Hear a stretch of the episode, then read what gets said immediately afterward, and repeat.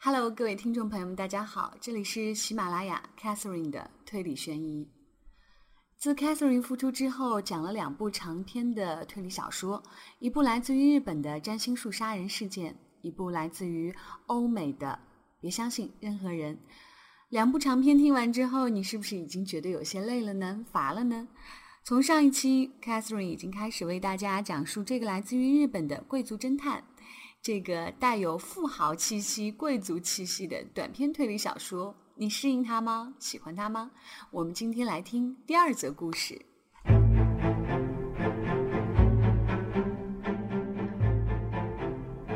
闲聊快速波尔卡。事情的概要是这样的：三月四号星期日的午前九点钟，在东北地区的小镇。朱四市郊外的一座废旧仓库中，发现了一具三十岁左右的女尸。尸体全身赤裸，头部和双肘之下被切断，并被带离现场。或许是为了隐藏身份，只有无头无臂的尸体横躺在仓库的地板上。周围墙壁和窗户上溅满了血，木地板上留下了大量血迹以及锯齿状的痕迹。由此断定，死者是在这座仓库内被杀害并肢解的。报告称，依据生理反应，死者是在死亡之后立即遭到解体的。凶器被认定是一把二十厘米长的尖刀。被害者的后背有两处外伤，除此之外没有进行过搏斗的痕迹。根据作案人企图隐藏死者身份这一事实来判断，凶手很可能与被害者相识。死亡时间目前推定为三号的正午到晚上八点左右。尸体的发现者为三名当地的青年团员，为了在四月举行的集会活动，他们计划制作一个巨大的纸质野猪模型。野猪是这个城市的象征，为此他们一大早便到仓库集合。仓库里制作中的粉色野猪模型上面也被溅上了大量的血迹，成为了杀人现场的。废旧仓库，自半个月前就在供青年团使用，在此之前的两年里不曾有人问津，因此大门只是简单的扣上了一条门栓，谁都可以随便出入。仓库附近被一座纺织工厂包围，这座工厂星期六休息，因此在案发时间没有找到目击者，也没有发现可疑人员以及车辆。从公路到仓库入口为水泥路。很难检测出脚印或者汽车轮胎的痕迹。顺便说一下，从仓库到达最近的火车站，徒步需要十分钟左右。这样，在被害者身份不明的情况下，警察开始了调查。然而，调查取得进展，则是在案发的三天之后。被害者的头颅以及衣物等物品被发现了，这些东西被装进一个黑色塑料袋垃圾中。之后又装在了纸箱当中，被埋在与朱四市一山之隔的鹿园市 T 地区的恒源。从垃圾袋中发现了被害者的头颅、双臂，作为凶器的尖刀、手锯以及被害者的衣服、鞋子、帽子、墨镜、项链、手提包。此外，还有一份盒装的日式点心。手提包里放着钱包。根据钱包中的银行信用卡，警察确定了死者身份。被害者名叫雨和岛义子，三十一岁。义子在鹿园市 T 地区有一间公寓，与丈夫雨和岛正人生活在一起。年长六岁的正人在一家贸易公司工作。自从六年前两个人结婚以来，义子一直在做专职主妇，没有小孩。证人从本月一日起离家，去关西出差一个星期。出差期间，丈夫没有往家里打过电话，因此他似乎并没有察觉妻子失踪了。夫妻关系由此可见一斑。警察来到义子的寓所，发现室内有被洗劫的痕迹，特别是义子的房间几乎被翻了个底朝天。然而，现金及珠宝却完好的保存在原处。首先被认作犯罪嫌疑人的是鹿园市县立高中的教务主任。冰村康介，被害人的头颅等被发现，是由于有目击者称，冰村曾于事件发生两天后的深夜在河源掩埋证据。目击者是居住在附近的男子，其子是冰村所在高中的学生，因此他立刻认出那个可疑人物便是冰村。冰村也是 T 地区的居民。警察传唤滨村，并对其进行讯问。滨村立刻承认曾经在河源掩埋纸箱，但是对于其他犯罪事实却矢口否认。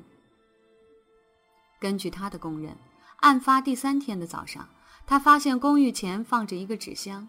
为什么不报告警察，却将其隐藏起来？对于这一质问，滨村只回答自己不愿意与杀人事件产生牵连，这让人感到费解。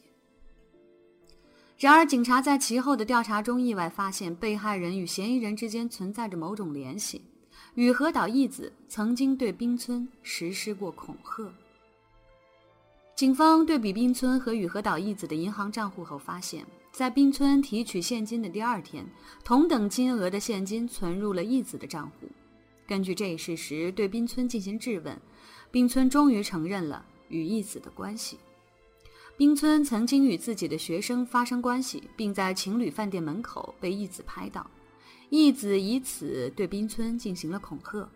滨村每月在发生惨剧的废旧仓库向义子支付一定数量的现金。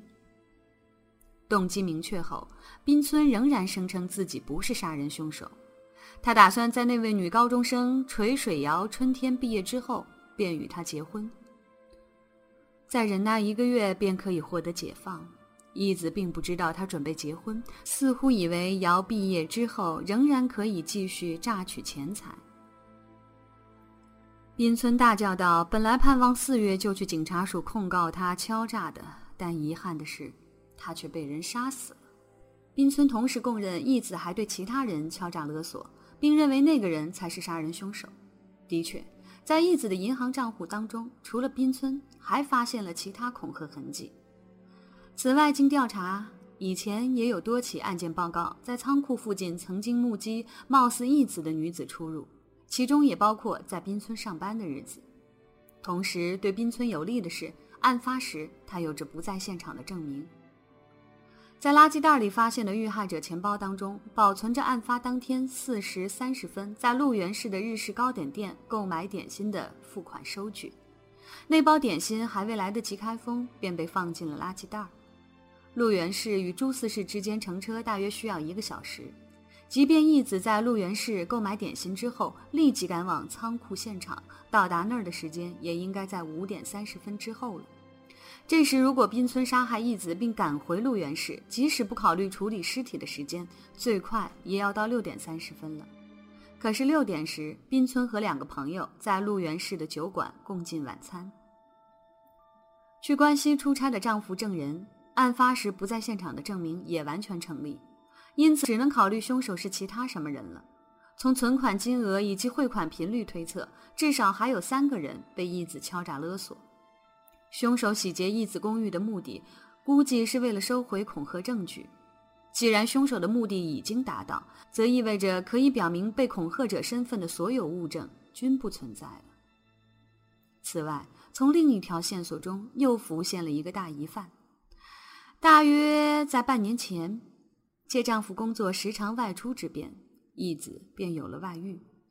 在遗留的笔记本上记录着事发第二天要与以“季”字开头的人在朱四市幽会。然而，这位“季”究竟是什么人，现在已无从查起。但是，幽会地点被设立在恐吓现场，而幽会前天又发生了这样的事件，因此调查重点自然被放在了被恐吓者方面。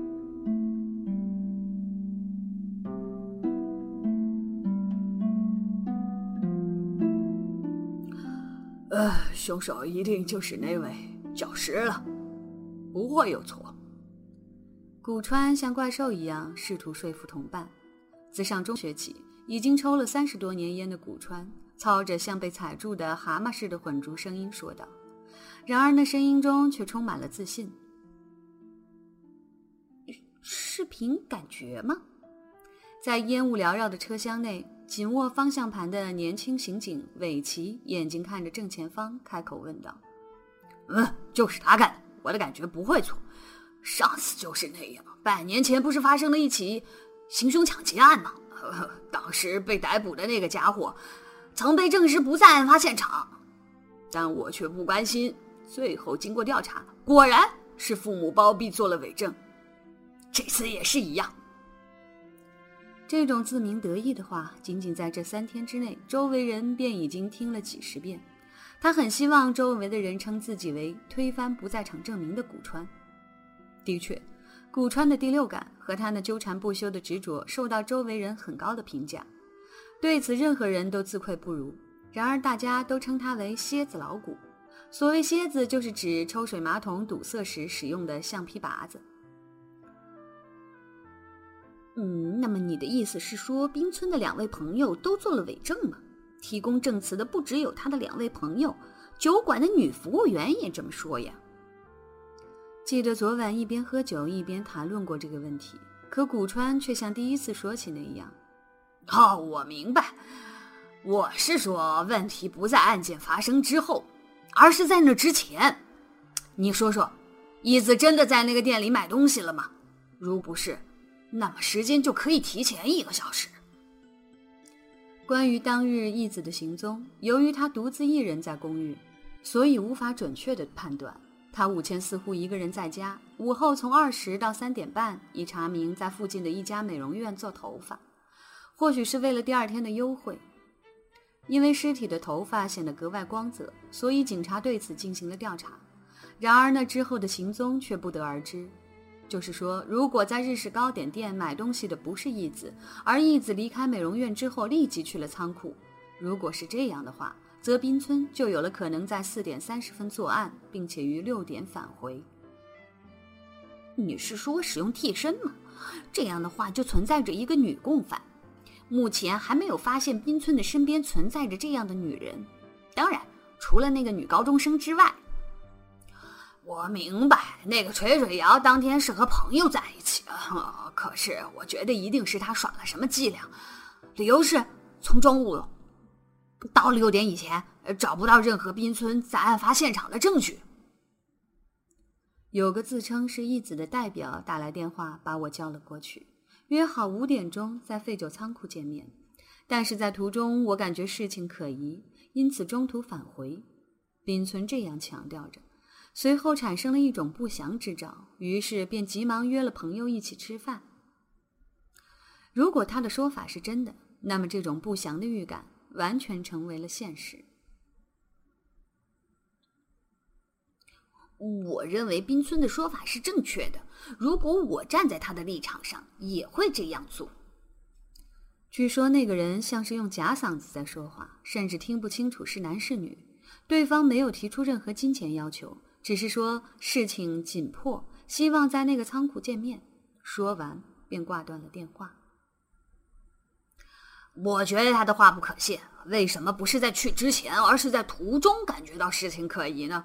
而且他慌忙制造出不在案发现场的证据，似乎已经可以预见到了一死之死，这让人感到很不自然。要想成为一名真正的刑警，必须学会识破这些伎俩。通常凶手都很难对付，他们满嘴瞎话。我看这个人一定有问题，不会错的。而且我已经抓住了证据，只是还没有对任何人说。嗯，什么证据？他并没有说是感觉或者凭经验，而是说证据。于是尾崎不由得反问道。然而古川却笑了笑：“就是仓库里留下的血迹。嗯，具体情况到了现场再说。”古川似乎有些吝啬，只提供了些暗示。说着说着，两个人来到了一条商店街前。那家日式糕点店就坐落在商店街的中段，木质商店招牌“番圆屋”的下面悬挂着“创立于昭和四十二年”的字样，显得有些古怪。义子买的日式点心“玫瑰番圆”是这个店里的主打商品。陈旧的橱窗的正中央摆放着一沓玫瑰花形状的淡粉色糕点，格外醒目。古川出示了证件，正在看守柜台的店主翻场周志从里面走了出来。他一边晃动着矮小的身体，一边皱起了眉头，那满是皱纹的脸上显得很不耐烦。我已经说过好多次了，我不记得他长什么样，只隐约记得他戴着一副漂亮的太阳镜和一顶帽子。那天正赶上星期六，客人很多。哎，这可是最受欢迎的商品啊！朱四市的特产是野猪，鲁源市的特产就是驯鹿。这点心馅里可是放了很多鹿茸精啊！这东西滋身健体，杂志上都做过介绍。啊，警察先生们是不是也来一盒？其貌不扬的店主人巧妙地招揽着生意。对此，古川只冷淡地说了声：“不要。”你有没有和那位客人说过什么话？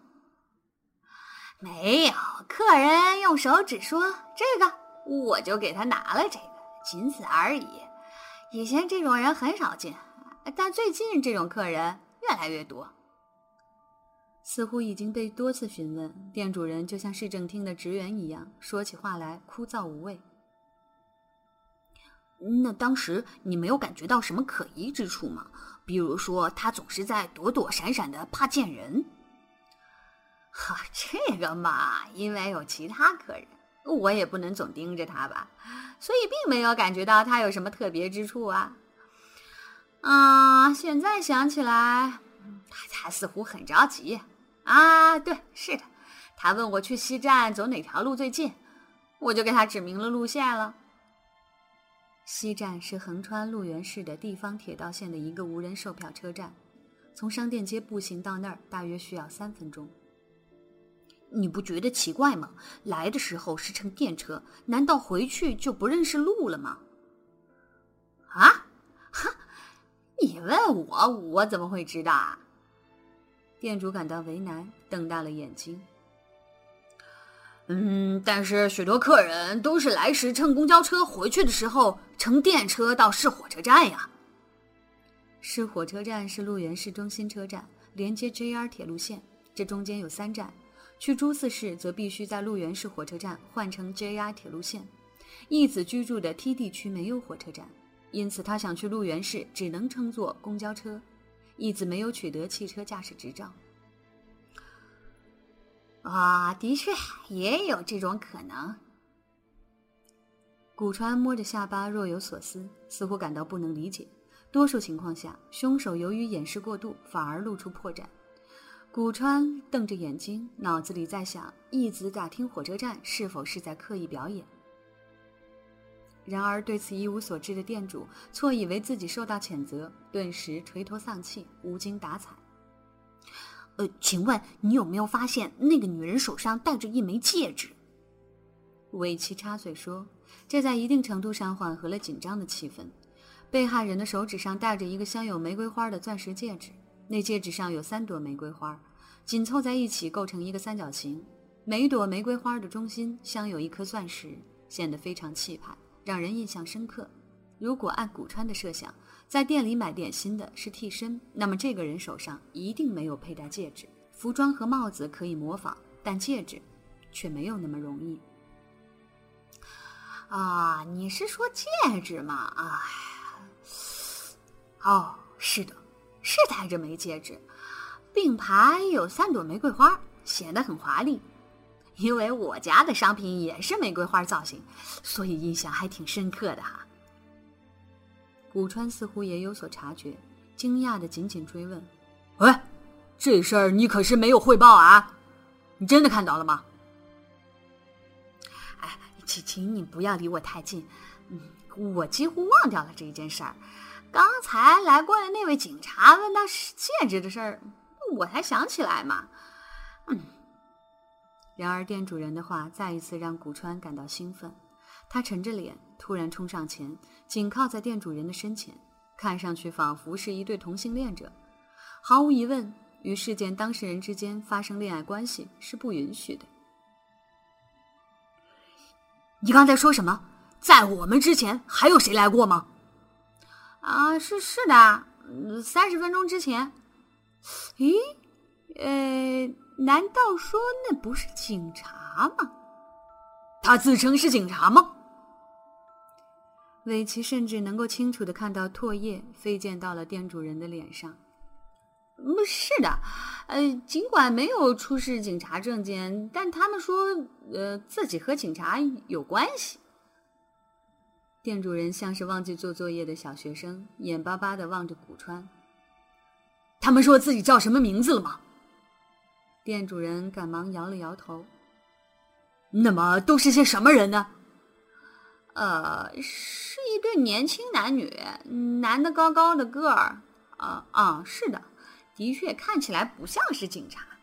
那男的穿的一身笔挺的西装，像是刚刚参加完结婚典礼或者什么宴会。啊，我并不是说警察先生们穿的寒酸。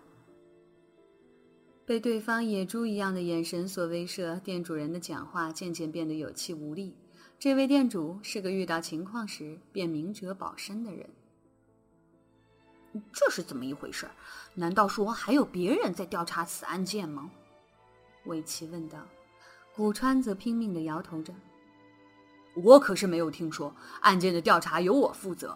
即使是县警察署，也不可能这样独断专行。而且调查本部当中又没有女刑警，究竟是哪个部门的警察在乔装改扮？”插手事件的调查呢？打扮的也有些奇怪。古川感觉到此事有些荒唐，于是再次将目光转向店主人。店主人越发觉得事情不妙，吓得肩膀直打哆嗦。那么他们都对你说了些什么呢？没有说什么，问了一些跟你们相同的问题。除了我问到之外的呢？店主人想来想去，努力的回忆着。嗯，离开时他们买了一盒这儿摆着的玫瑰番园。说完，店主人又觉得不好意思，于是再次思考。啊，对了，嗯，那个女的问她带着雨伞吗？这里是拱形屋顶的商店街，而且商店前面又有又有立伞架，呃，所以我回答说我没有看见。嗯，原来是这样。古川似乎感到满意，点了点头，便离开了商店。这让原以为还要继续追问下去的韦奇感到了意外。尽管不知道他们是什么人，但似乎有人和我想的一样啊。离开商店之后，顾川嘟囔着，显得极其兴奋。可是那个戒指怎么办？如果我来到这儿的人是假冒者，那么服装和墨镜可以事先准备，但戒指总是不可能的吧？如果像那样华丽的戒指在被害人的家中有不止一枚，那么凶手无法预先准备好相同的戒指，只能是先杀掉被害人，夺了戒指之后再来到这个商店。这样一来，凶手必须在三点半之前在那个仓库动手，也就是说，两点半之前，被害人必须离开陆源市。然而，被害人离开美容院的时间是在三点半，完全来不及。你说的对，有可能是这样：义子根本没有去美容院，而小关仁美为了制造冰村不在案发现场的证明，提供了虚假证据。嗯，是的，冰村的同犯是小关。哎，那个美容院在什么地方？韦奇本来打算让对方保持冷静，看来却起到了反效果。这一结论未免太过于牵强，在古川的眼里，似乎已经将冰村等同于凶手。无奈，韦奇只得说出了地点。对于这个时候的古川，顶撞是徒劳的。小关人美经营的人美美容院位于被害人及滨村所在的 T 地区，那是一个用公寓住宅的一层部分改装而成的小巧的美容院，地处娴静住宅区十字路口的一角，店面四周一片开阔，入口处深红的格子门上镶着玻璃，看上去与其说是美容院，倒更像是个咖啡馆，加上旁边那宽阔的窗户上镶的全都是哈哈镜。如果不注意看那别致的艺术字体招牌，则很有可能走错门。对不起。随着一阵悬挂在门口的风铃声，古川等人走进了美容院。店内只有穿着浅柠檬色制服的人美和坐在镜子前理发的顾客，并排放着两把座椅，其中一把空着，上面放着围裙。然而，这并不意味着生意萧条。由于是预约制，店内经常只有一位客人。门口悬挂着的牌子上记录着有关规定，收费标准相对较高。反过来说，即使这样也能够维持经营，可见这家店名声在外。墙壁上的镜框里镶着县竞赛大会第三名的奖状。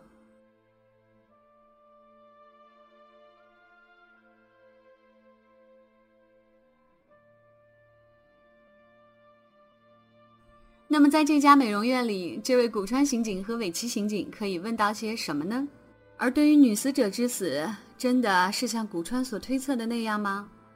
是那位年轻的教员吗？还是另有别人呢？下一期，在这个贵族侦探的手中，我们将揭开一切的谜底。再见。